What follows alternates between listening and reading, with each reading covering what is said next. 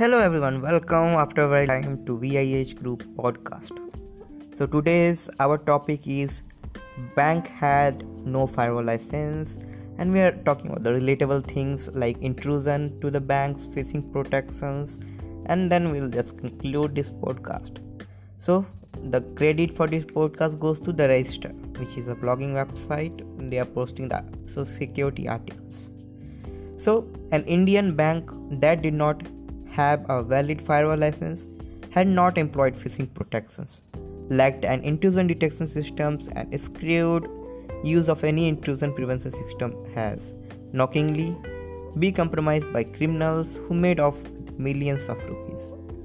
The unfortunate institution is called the Andhra Pradesh Mahesh Cooperative Urban Bank. Its 45 branch has just 400 million US dollar of deposits make it one of the India's smallest bank.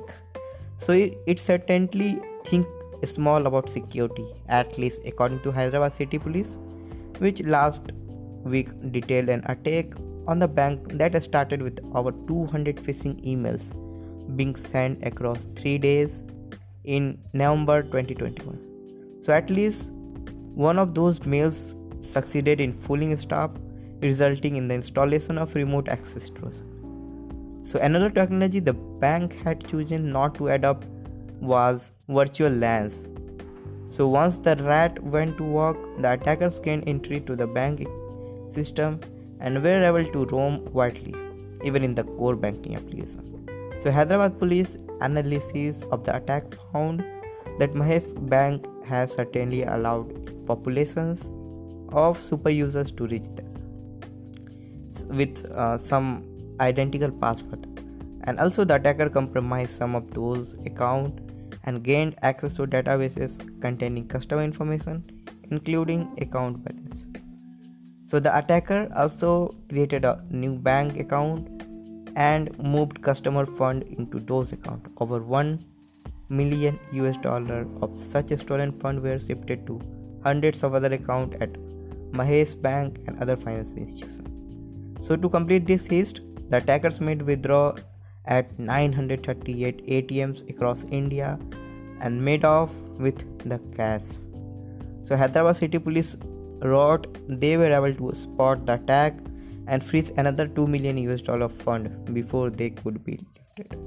The force report of incident is not kind of Mahesh Bank noting that it has no proper network infrastructure, took no precaution to isolate head office application from the branches, lacked many basic security tools, did not train its staff for the immensely forecastably eventually of a phishing attack, and did not have a valid license of its firewall at the time of attacks.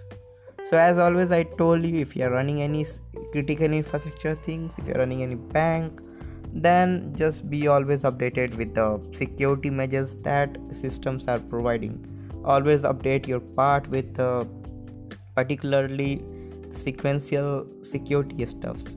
If you have any query if you want your system to be secured then you can drop a mail on support at vihgroup.com we may provide you the free service to do all these stuffs.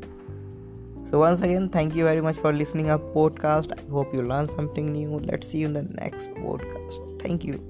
Let's see you soon very Thank you.